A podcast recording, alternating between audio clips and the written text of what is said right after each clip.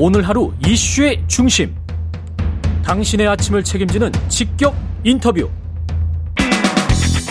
여러분은 지금 KBS 1라디오 최경영의 최강 시사와 함께하고 계십니다.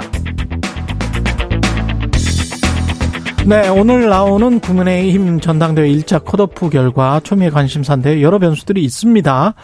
예, 그 다음에 여론조사 결과 어느 정도까지 믿을 수 있을지 이은영 휴먼앤데이터 소장 나오셨습니다. 안녕하세요, 네, 소장님. 네, 예. 안녕하세요, 반갑습니다. 예, 오늘 뭐 여론조사 관련해서 이야기를 하시고 이제 전망을 하실 텐데 네. 어떤 여론조사 개요부터 전하고 시작하겠습니다. 네, 아침에 지금 하나가 더 나와서 총 4개의 개요를 예. 말씀드리겠는데요. 예. 미디어 트리뷴이 리얼미터에 의뢰해서 6일 7일 한 조사가 있고요. 음. 뉴스 쿠키 뉴스가 한길 리서치에 의뢰해서 4일에서 6일 한 조사가 있습니다. 그리고 음. SBS가 넥스트 리서치에 의뢰해서 6일 7일 조사한 한 조사, 예. 미스토마토가 미디어 토마토에 의뢰해서 6일 8일 한 조사고요. 예. 자세한 내용은 중앙선관위 여론조사 심의위원회 홈페이지를 참조하시면 되겠습니다. 지금 뭐 가장 초미의 관심사는 누가 1위가 될 거냐. 네. 뭐 이건데 어떻게 보입니까? 여론조사로는? 일단은 이제 어, 제가 분석한 거를 결론적으로 말씀드리면 아직까지는 좀 안철수 후보가 앞서고 있고 김기현 어. 후보의 추격세가 있지만 지금 뒤집 은 상황은 아니다. 이렇게 좀 정리할 수 있을 것 같고요. 국민의힘 지지층에서? 그렇습니다. 아, 그래요? 네, 이게 왜 그러냐면 예. 지금 조사들이 전체 값하고 국민의힘 지지층을 대상으로 한 값하고 막 혼재돼서 보도가 돼서 좀 헷갈리실 수가 있고 예. 전화 면접 조사랑 ARS 조사가 또 이렇게 섞여서 보도가 돼 갖고 혼란스러울 수가 있는데 음. 사실 이게 지금 이제 그 고관여층에 대한 조사거든요. 그래서 국민의힘 지지층을 대상으로 우리가 보통은 기존에는 해석을 해왔어요. 음. 그런데 이 국민의힘 지지층의 당원 구성 분포가 완전히 일반 과 비슷하게 지금 변모되어 있거든요. 아 그렇습니까? 네, 80만 그래, 명 당원 분포. 네, 그래서 이게 그 ARS 조사, 그러니까 고관여층이 많이 응답하는 ARS 조사만 가지고 분석을 했다가는 조금 음. 다른 결과가 나올 수 있. 있다. 아. 그래서 그 전화 면접 조사도 같이 좀 전화서 저는 좀 가중치를 전화 면접 조사에 더 많이 두는데 오히려 예, 예. 그 이유는 응답률이 훨씬 높아요. 아 그렇군요. 예. 그리고 또 하나 그 재밌는 특징이 미디어 토마토 조사는 이제 제가 설문지가 아직 오픈이 안 돼서 못 봤는데 예. 그 나머지 세 개 조사는 대통령에 대한 그 국정 운영 평가를 먼저 물어보고 당 대표를 물어본 조사하고 예. 나중에 물어본 거좀 차이가 나요. 그렇겠죠 분명히. 네, 당 대표 아니 그게 그 대통령에 대한 지지율을 먼저 물어보고 당 대표를 나중에 물어보면 음. 안철수 후보가 좀 높게 나오는 경향이 있어요. 지지율을 물어보고 네. 당 대표가 누가 적합하냐 네. 이렇게 물어보면은 안철수가 높고, 높고 그다음에 어, 당대표를 먼저 물어보고 대통령에 대한 국정운영 평가를 나중에 물어보면 김기현 후보에 대한 지지가 좀 더 높고. 아, 그렇군요. 그 리얼미터가 그 다, 대통령 국정운영 평가를 맨 나중에 물어본 자료거든요. 근데 언뜻 듣기에는 그게 네. 더 공정해 보이기도 하는데요. 근데 지금 그것만 먼저 물어보는 게 뭐, 맞지 않나요? 어, 지금 상황에서는 네. 일단은 그 가장 중요한 게 당 대표에 대한 지지를 알아보고 싶은 거기 때문에 음. 오염이 되는 문항을 다 제거를 하고 네. 이거를 먼저 물어보는 게 저는 맞을 것 같거든요. 아, 그렇죠. 예. 근데 먼저 물어봤다는 게 대통령 국정운영 평가. 아, 그렇죠, 그렇죠. 예. 그렇죠. 그래서 당 대표를 먼저 물어본 게 안철수가 높게 나온다. 예, 예. 그렇죠. 그러니까 아, 그게 어떤 당 대표를 먼저 물어본 게 안철수가 높게 네, 나온다. 네, 그게 어떤 의미냐면 지금 네. 대통령의 국정운영 평가 최근에 좀 많이 빠졌어요. 음. 그러니까 지금 이 당의 당무에 개입한다는 여론도 상당히 지금 높게 나오고 있거든요. 그러니까 예. 대통령의 지금 이 어떤 여러 가지 대통령실의 그 메시지나 행동 이런 거에 대해서 불만이 국민의힘 지지층 안에서도 있다라는 얘기인 거죠. 그렇죠. 네. 그리고 당 대표 뽑을 때 경선할 때 뭐 대통령 이런 거 생각 안 하고 그냥 사람을 보고 그냥 뽑는 거니까 그때는 그렇죠. 예 그렇게 생각하면 아직도 안철수 후보가 앞서고 있는 것 아닌가. 그러니까 그 그렇죠. 그리고 김기현 후보가 이걸 뒤집은 상황은 아니다. 추이를 봤을 추이를 때도 봤을 때. 예. 어. 아, 이, 런 분석을 지금 하셨습니다. 근데 네. 오늘 이후에 발표가 어떻게 되죠. 발표가 되는데 어떻게 될지 참 궁금하네요. 그러니까 저희가 네. 예측을 이제 이 정도 자료가 많이 나오면 좀 대체로 이제 트렌드를 읽어내 읽어내거든요. 그렇죠, 그렇죠. 근데 지금 대통령실의 개입이 좀 너무 그 왜곡이 너무 심하게 개입이 되고 있어서 저희가 예측을 그냥 포기를 했어요. 아 그래요? 네. 그렇지만 그래도 이 나온 자료 이제 가장 최근에 나온 자료를 분석해 봤을 때는 네. 아직 김기현 후보가 추월하지는 못한 것 같다. 그러면 일종의 이제 여론조사 업체에서도 생각하기에 네. 국민의힘 당원들 중에서 침묵하는 다수가 있을 수 있다. 근데 지금 현재 전당대회 행태를 약간 좀 못마땅해 하는 그렇죠. 그렇지만 말을 하지 않고 있는. 그렇죠. 그냥 투표하겠다. 뭐 그렇죠. 이렇게 생각하는 사람들이 있을 수가 있다. 예, 상당히 있는 것 같아요. 아, 그렇군요. 예. 당심이나 더 파악하기 힘든 측면도 있습니까? 이게 80만 명이라는 우리가 찾아내기도 힘들잖아요, 사실. 그렇습니다. 그 지난번 어떤 조사가 그 찾아 이제 국, 민의힘 지지 저기 당원이냐 책임 당원이냐 예. 물어본 거 자료 보니까 20%가 안 되게 나오더라고요. 안 되죠. 네, 거의 그러니까 8대 2 수준인데 그것도 상당히 그래도 많이 나온 거로 보여지거든요. 이건 당원만 찾아내 가지고 만약에 여론 조사 하려면 엄청난 돈이 들 것 같습니다. 그냥 차라리 예. 당원 리스트 일부를 받아서 하는 게 나아요. 그렇죠. 예, 예. 그러, 근데 이제 국민의힘에서는 그거는 안줄 거고 네네. 절대 안 줄 거고 그렇습니다. 자체적으로는 분명히 조사를 하겠네. 어, 할 가능성은 있는데 이제 그게 좀 약간 리스크가 지금 너무 예민한 상황이어서 네. 자체적으로 하기에도 조금 부담이 될 거예요. 근데 오늘 모 매체에 나온 뭐 예비 경선 여론조사 마감 전에 중간 집계 네네. 이거는 국민의힘에서 만약에 했다면 국민의힘에서 한 거잖아요.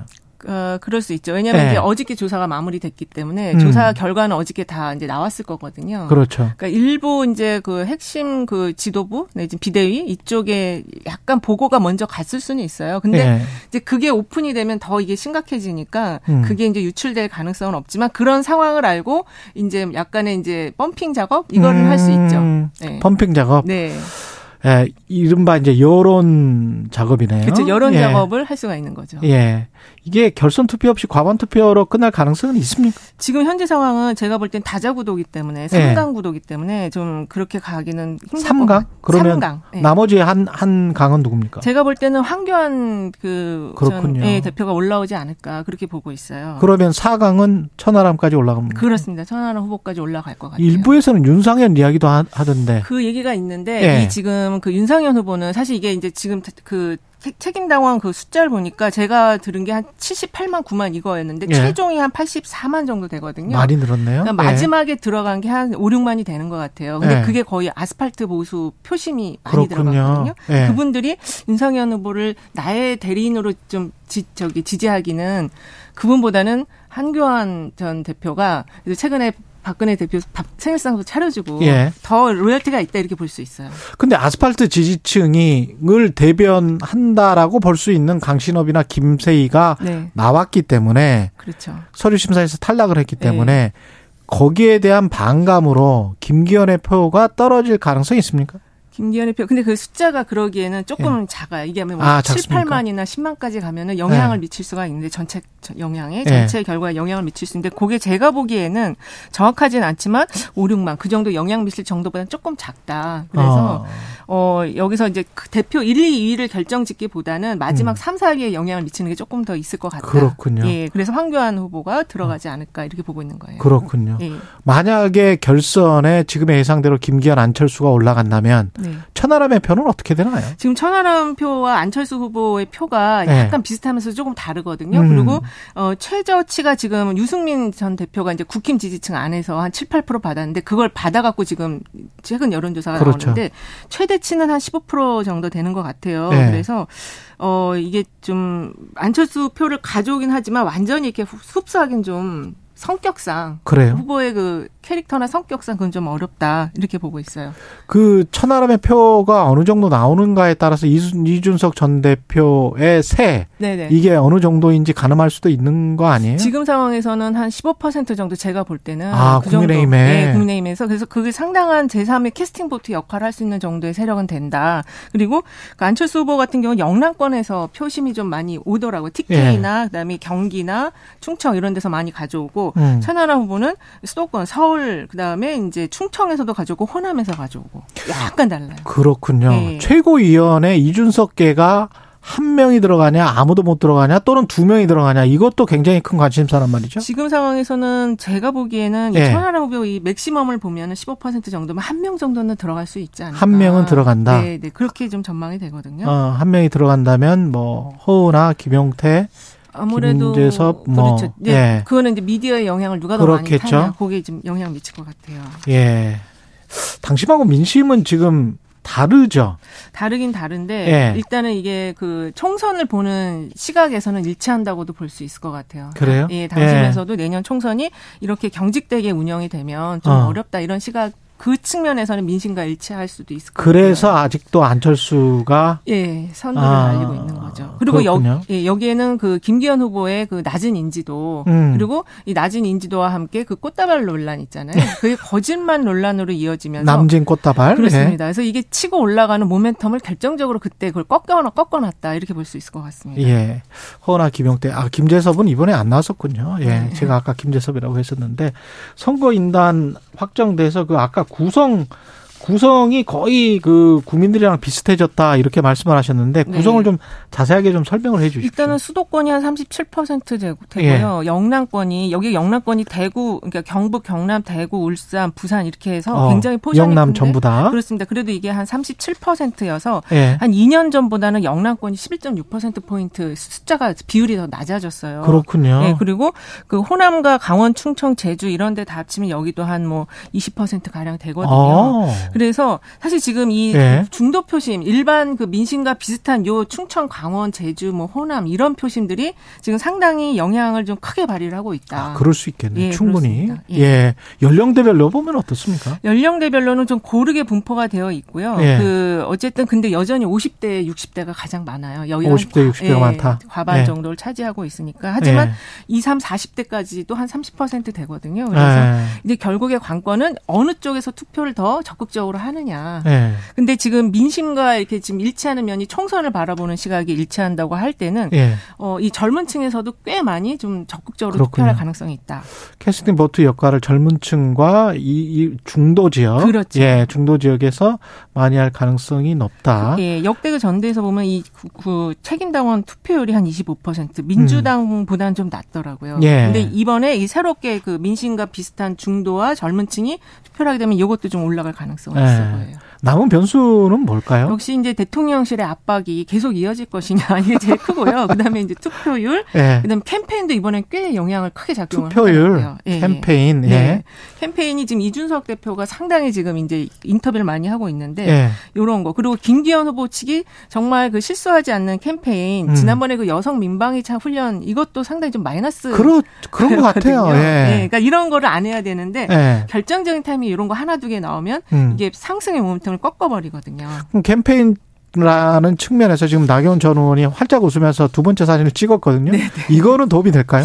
이거는 이미 네. 반영이 됐어요. 반영됐습니까? 네. 그래서 안철수 후보가 아. 계속 앞서는 형태로 나왔기 때문에 이거는 아. 더 이상 영향은 좀 안 이거는 얼굴 굳은 표정으로 사진 찍은 걸로 이미 각인이 됐다. 예, 그렇습니다. 대통령실의 압박은 대통령실의 압박이 덜하면 김기현 후보가 오히려 오릅니까? 아니면 어떻게 보십니까? 조금 덜하면 네. 약간 그 이게 지금 제가 보기엔 프레임이 네. 그 자유와 억압 프레임으로 지금 바뀌었어요. 그러니까. 내가 후, 네. 투표할 후보가 자꾸 사라지니까 네. 그래서 대통령실이 조금 약하게 하면은 조금 긍정적인 효과는 얻을 수 있다. 오히려 지금은 그렇습니다. 대통령실이 강경하게 나가는 것보다 네. 풀어주는 게 훨씬 낫다. 훨씬 낫죠. 국민의힘 당원들이 선택하기에. 네, 왜냐하면 네. 지금 총선을 앞두고 지금 바라보고 있기 때문에. 그게 아마 김기현 후보한테도 긍정적인 영향을 미칠 것이다. 그렇죠. 네. 그리고 지금 대통령실이 그 개입을 하고 있다는 의견도 굉장히 높게 나오더라고요. 미디어, 여론 여론조사 결과가. 네, 미디어 토마토가 아, 뉴스 토마토 미디어 토마토 의뢰해서 한 조사를 보면 예. 개입한다가 70.4. 예. 요게 지금 1월 30일, 2월 1일 한 그 전대 개입보다 훨씬 더 높아졌어요. 음. 안철수 후보가 별로 이야기가 없잖아요. 지금 네네. 자맹을 하고 있는데 네네. 이게 좋은 전략입니다. 아, 좋은 전략이죠. 아, 1위는 말이 없다. 이렇게 네, 되는 겁니까? 그게 훨씬 좋은 전략. 이미 지금 아. 판의 흐름은 어느 정도 형성이 되어 있기 때문에 내가 굳이 이거를 대립구도로 가져갈 필요는 없다. 그렇지. 네. 네. 지지층은 지금 표를 찍을 마음의 준비가 거의 다 돼 있거든요. 아, 네. 안철수 후보가 정치가 많이 늘었군요. 많이 늘었어요. 판을 이렇게 쭉 보는 거군요. 그렇습니다. 그래서 예전에 예. 뭐 초딩 뭐 이런 얘기 했는데 아 예. 이제는 뭐 대학생 수준까지는 이제 판을 읽고 계시다 이렇게 볼 수 있을 것 같습니다. 예, 대학생 수준까지는 네. 예. 정치가 많이 늘었다. 최고위원은 누가 될 것 같습니까? 최고위원 제가 보기에는 이 음. 허, 여성 대결도 상당히 좀 주목을 끌 것 같아요. 예. 그래서 허은하 의원이 좀 선전을 하면서 올라올 수도 있지 않을까.